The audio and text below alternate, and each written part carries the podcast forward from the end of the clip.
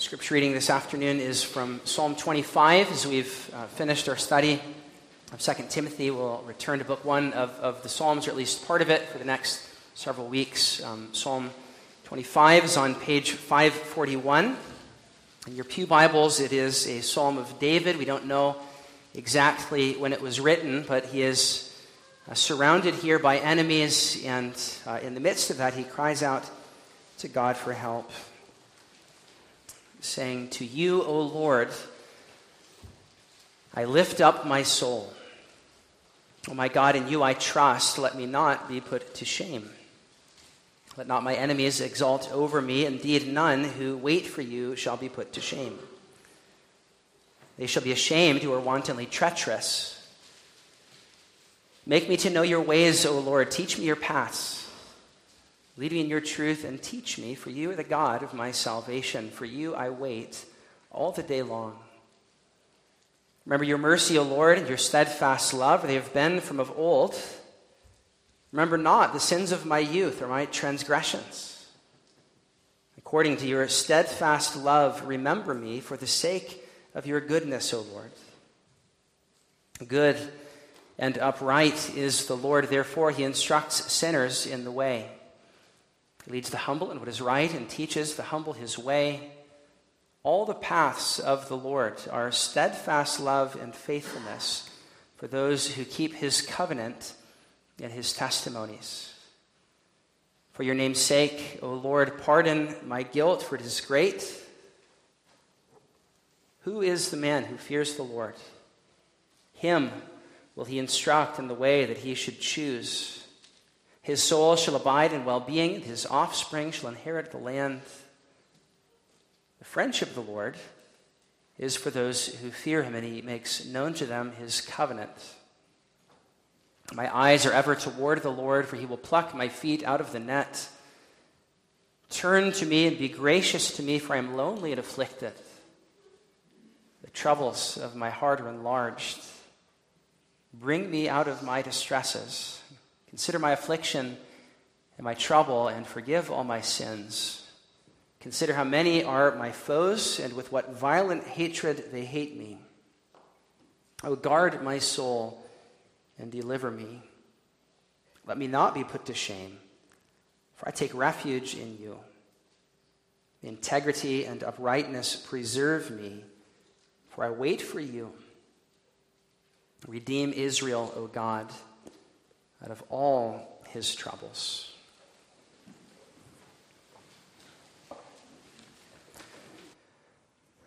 I've been uh, reading of late the letters of Samuel Rutherford, who wrote many of his pastoral letters uh, back in the 17th century to grieving correspondents, those who had lost children or a spouse, those who were battling with depression or other affliction came across one where uh, Rutherford, writing to a Mrs. Marion M'Naught, whose husband was quite ill, uh, said, I beseech you in the bowels of Jesus, welcome every rod of God. For I find not in the whole book of God a greater mark of the child of God than this to fall down and kiss the feet of an angry God.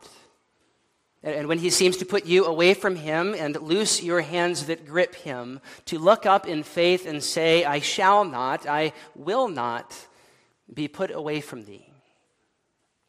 Rutherford is, is saying that the mark of, of a child of God is that when affliction comes, you don't, you don't run away from God, but turn toward him. That, of course, is a main theme in the book of Job and in many of the Psalms that when affliction comes, the child of God falls down at the feet of the one from whom they come to kiss the feet of an angry God. Not that Rutherford is, is, is saying the affliction that comes is an actual expression of God's anger, but he's saying experientially that's what it feels like. The mark of the child of God is to draw near to him even in those moments. And Psalm 25 is one of many prayers that demonstrates that for us. That as, as David is writing from a place of affliction, where verse 2, he, he says he is distressed by enemies who seek to put him to shame. Uh, verse 15, his, his feet are apparently uh, caught in, in, the net. They, have trapped him. He's lonely and afflicted. The troubles of his heart, he says, are, are enlarged, verse 17. And his many foes hate him with violent hatred. In the midst of all of that, David falls down in verse 1, and to use uh, Rutherford's expression, he kisses the feet of an angry God, lifting up his soul to the one who, who allows and, and so ultimately sends this affliction. To lift up your soul means to, to put your trust in something. If you can remember back a couple of months uh, in, into Psalm 24, you might recall that, that the psalmist there said, The one who may ascend into God's holy hill must not lift up his soul to what is false or other translations, must not lift up his soul to, to an idol, putting his trust in anything other than God. And now, just a couple of verses after that, in Psalm 25, we find the king in a place of affliction doing just that, putting his trust in God, lifting up his soul to nothing other and no one other than God himself. He doesn't trust in himself, but he admits his helplessness, that he, he cannot remedy this situation himself. And then he asks God to, to intervene and, and, help him, praying that God would, would lead him and forgive him and redeem him. And he does so assured that God will. As the one to whom he prays in this psalm is the God of steadfast love and mercy. Even the brightness of that mercy is perhaps clouded by darkness, as we sang a moment ago, though dark his road. Nevertheless, David teaches us to kiss the feet of an angry God and trust in the deep mercy of God, even in the dark clouds of affliction. And so look with me uh, first at David's admission of helplessness. He, he cannot fix this situation himself, but he needs God to save. He says this somewhat generally in verse 2, and he says, In you, O God, I, I put my trust. I don't put it in myself or anything or anyone else, but I put it in you and you alone. As he says, Apart from you, Lord, I, I would be put to shame. Apart from you, my enemies would exalt over me. But I don't trust in myself, I trust in you. He says it again toward the end of the psalm, verse 15 My eyes are ever toward the Lord. Boys and girls, when, you, when your eyes are toward something, that, that means that you're looking to that person or that thing to save you. When, when you're falling and your dad's right there, you look to him. Not to yourself, but, but you trust in his strength. So David does with God, for he will pluck my feet out of the net, David says. See, he's confessing his inability to do what only God can. David in himself is lonely and afflicted, verse 16, dependent on God's grace, waiting for God to turn to him. Troubles of his heart are enlarged. He's in distress, verse 17, waiting for God to bring him out, to, to consider his affliction and his trouble, even his sin, verse 18, see his weakness and help him. David, throughout this psalm, is confessing, I am weak, but he is strong. Many are my foes, and they hate me with violent hatred, and I, I, can't defeat them myself. Verse 19. But you are the one, verse 20, who is able to guard and deliver me, so I take refuge in you. For only you, verse 22, can redeem Israel from all his troubles. David, throughout this psalm, is confessing his weakness and setting his eyes on the God who saves. We see at the beginning of the psalm we see it at the end of the psalm. And we see in the middle how, how David understands that, that he may not begrudge God because of his affliction, but in, in his sinfulness, it is, in, in one sense, what he deserves. What all of us do. As in the middle of the psalm, he, he starts to, to speak of, of his sin and, and God's mercy, saying, Lord, remember your mercy, your steadfast love, for they have been from of old. Remember not the sins of my youth or my transgressions, but remember mercy. And according to your steadfast love, remember me. He appeals to God's merciful and gracious condescension and the covenant promises that He's made. He doesn't appeal to His own righteousness or any claim on God's favor other than that God is merciful and from days of old has been a God of steadfast love. That word he uses for steadfast love is, is the word that comes up so often in the Psalms Hesed, God's covenant love, his faithfulness to his promises. What one writer defines as when he, from whom I have a right to expect nothing, gives me everything.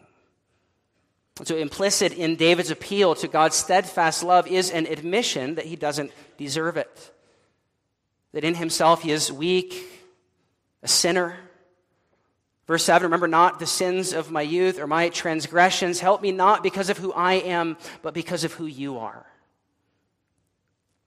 That's what he's saying. He admits his, his um, general weakness and helplessness at the beginning and end of the psalm. He, he admits his, his uh, moral weakness here in the middle even his, his mental weakness as he needs God to teach him. Verse 4, he says, Make known to me your ways, O Lord. Teach me your paths. Lead me in your truth and teach me. Verse 8, instruct me, a sinner, and teach me your way. In verse 9, he places himself among the humble, those who, who recognize their need to be taught. That, that our fall into sin affects even our minds, and so we don't possess all wisdom. But we need to be instructed, led, and taught by God, and especially in these kinds of difficult moments. Um, David the king is like a, little child here, reaching up to, to grab the hand of his father, saying, Lead me and, and show me the way. Keep me on the right path, for left to myself, I, I will stray. I won't know the way to go. So, Father, you must lead me. You must teach me. It's a good prayer for us to pray when we don't know what to do.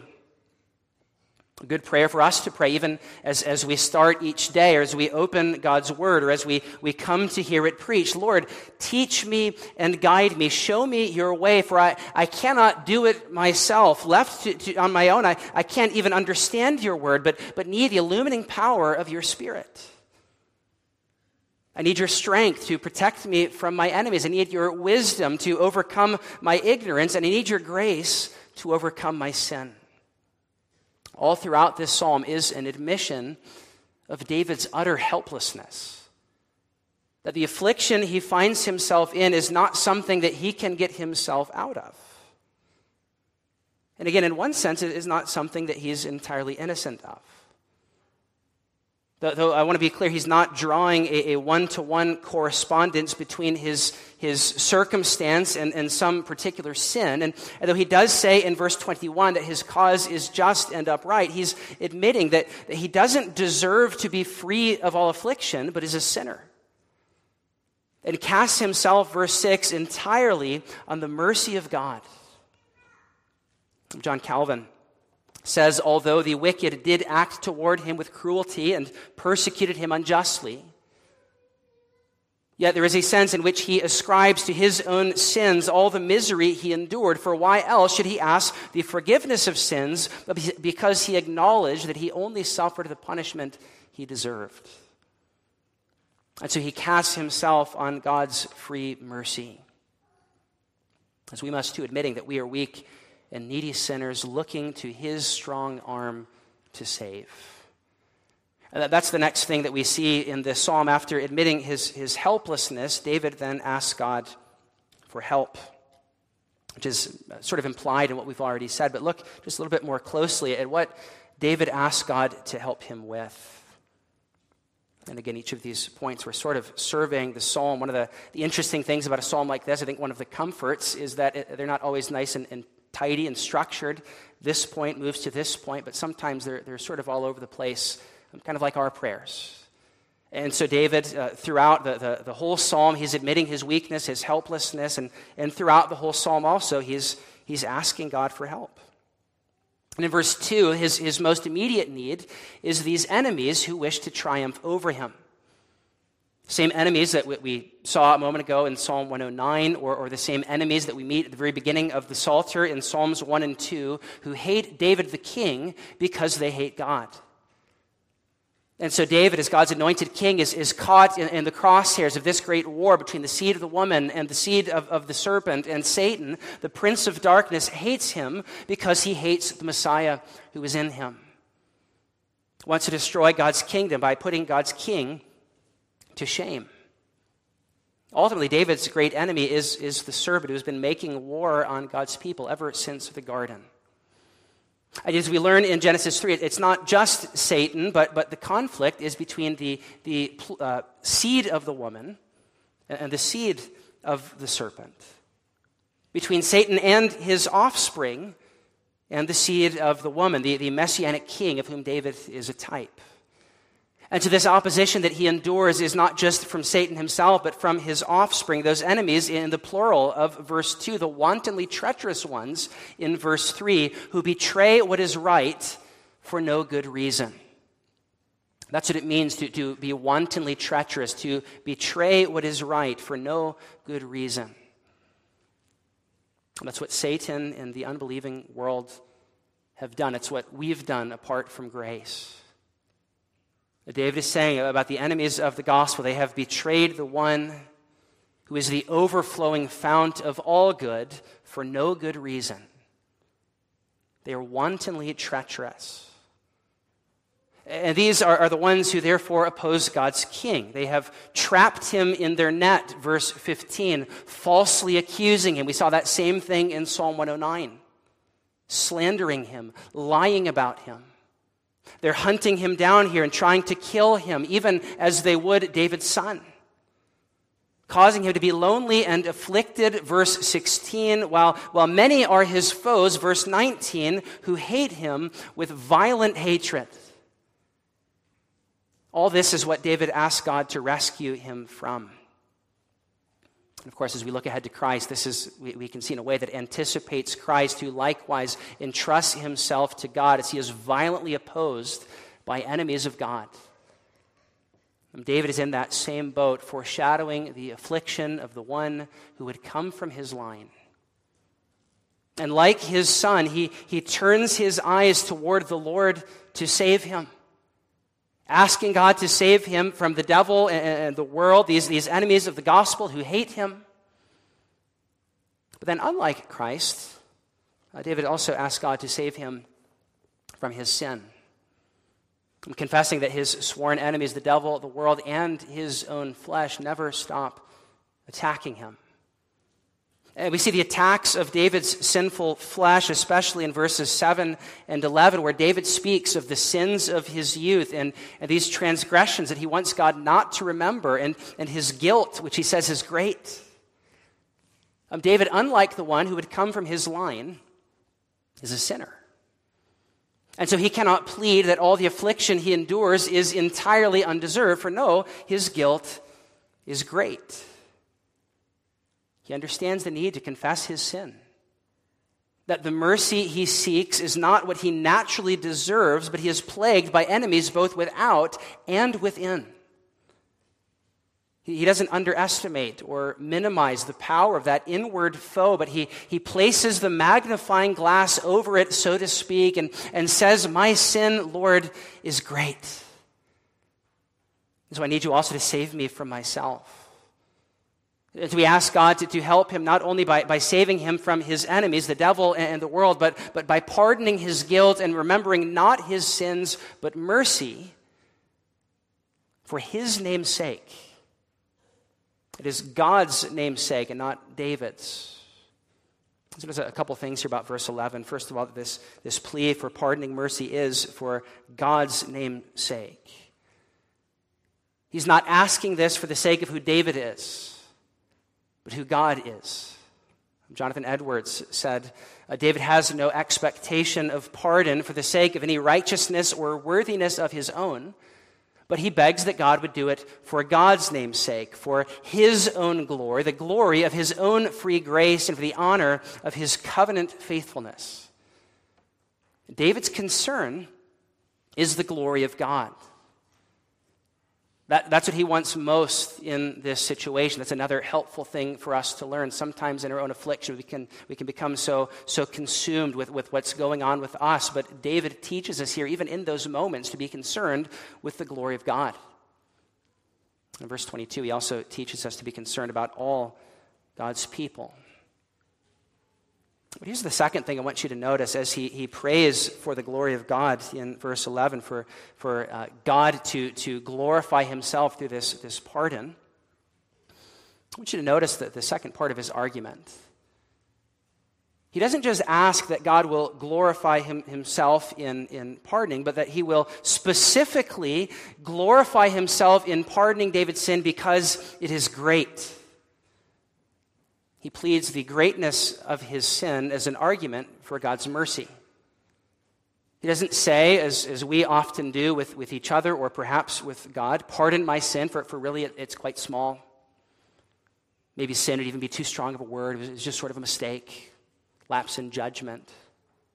He doesn't say, Pardon my sin for, for, don't you know, Lord, that I've done lots of good to counteract it? Pardon my sin, for it's really not that big a deal in, in comparison to his sin or her sin. He says, No, pardon my sin, for it is great. He pleads the greatness of his sin to enforce his plea for pardon. He's like a, a beggar on the side of the road who, who lists on his, his piece of cardboard all the layers of his misery to elicit compassion from the one to whom he pleads. In that same way, David looks to the one who is merciful and abounding in steadfast love and trust that he will be moved to mercy by the misery of his case. For it is precisely in forgiving even the greatest sins that God is glorified. Again, to quote Edwards, the greatness of divine grace appears very much in this that God by Christ saves the greatest offenders. The greater the guilt of any sinner is, the more wonderful and glorious the grace manifested in his pardon. Jesus, the Redeemer, is glorified that he proves sufficient to save those who are exceedingly sinful. It is the honor of Christ to save the greatest sinner, as it is the honor of a physician to cure the most desperate disease. Christ is the great physician who comes not for the righteous, but the sick. And in the same way that a doctor is glorified in being able to save from the worst maladies, so Christ is glorified in saving even the greatest sinner. Like Paul in 1 Timothy 1:15 calls himself the chief of sinners. Like David here whose sins are very great. Not an impediment to God's mercy, but a trophy of his grace. And David shows us here how to ask for God's help. We plead the greatness of our misery and the helplessness of our case for the glory of God who saves us from our sin and conquers our foes.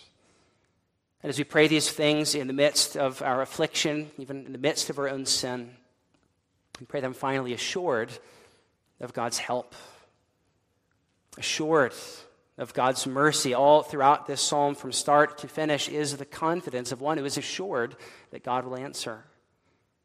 He says in verse 1 I lift up my soul to you. That is, I, I put my trust in you, O God.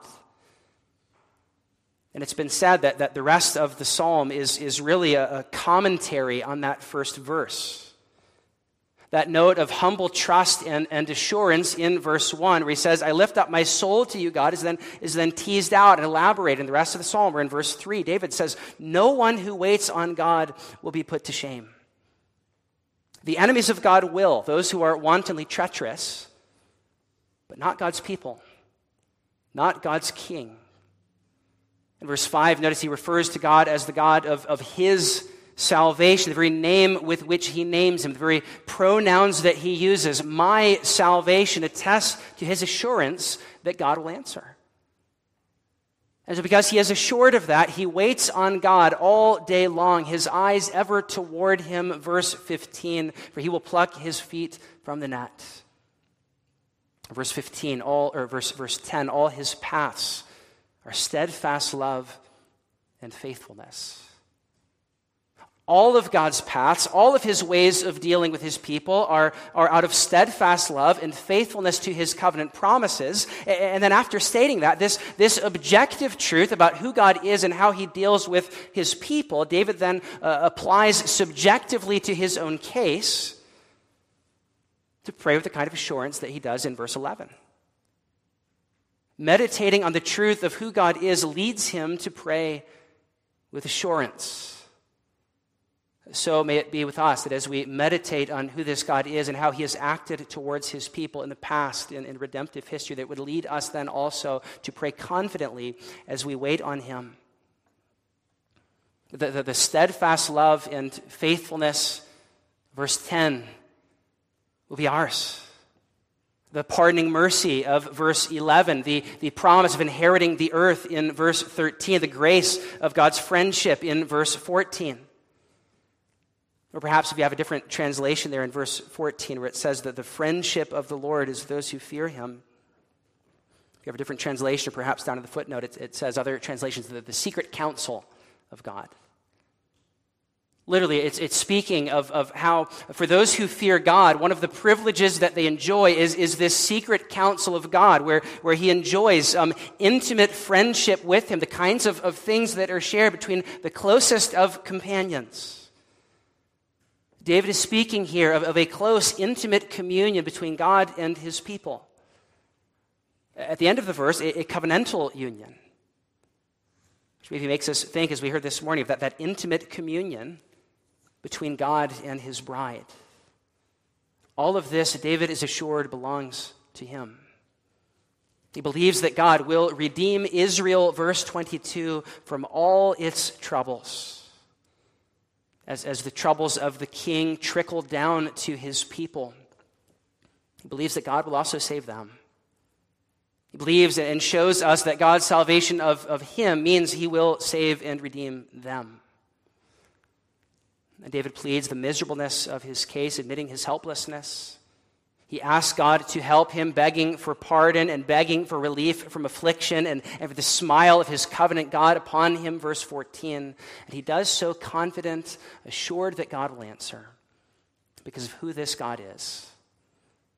The God of verse 6, from whom steadfast love and mercy are from of old who all his paths are steadfast love and faithfulness, verse 10. And so David is able to say, I lift up my soul and put my trust in you, confidence.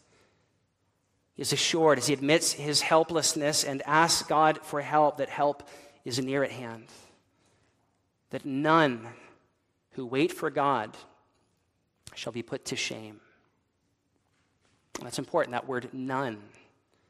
As in verse 22, David will extend this prayer also to us that all Israel can make this prayer theirs as we too suffer affliction and weakness and are in need of God's grace.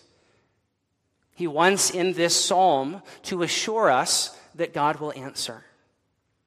And so, by the Spirit of Christ who inspired it, He gives us this prayer to pray also in times of affliction or the opposition of the devil and the world and our own sinful flesh pressing upon us. And we, we feel the, the loneliness or affliction of, of verse 16. The troubles of our heart enlarged, verse 17. Or, or perhaps, as in verse 18, we, we deal even with our own sin. Whatever the case, God in this psalm wants to assure us that where we are weak, He is strong. His steadfast love and mercy are from of old, and no one who puts their trust in him has ever been put to shame.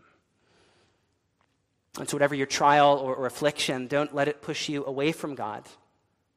But, like Rutherford said, let it teach you to kiss a striking God, to fall down and kiss the feet of an angry God, to look up in faith and say, I shall not, I will not be put away from you. But to you, O Lord, I lift up my soul. In you I trust, for you are gracious and good and forgiving. Your, your friendship is with those who fear you. You are the, the friend of sinners, a great physician who has sent your Son to draw me into that sweet, intimate communion of which this psalm speaks. And you want to assure me that your steadfast love and mercy from of old are also for me.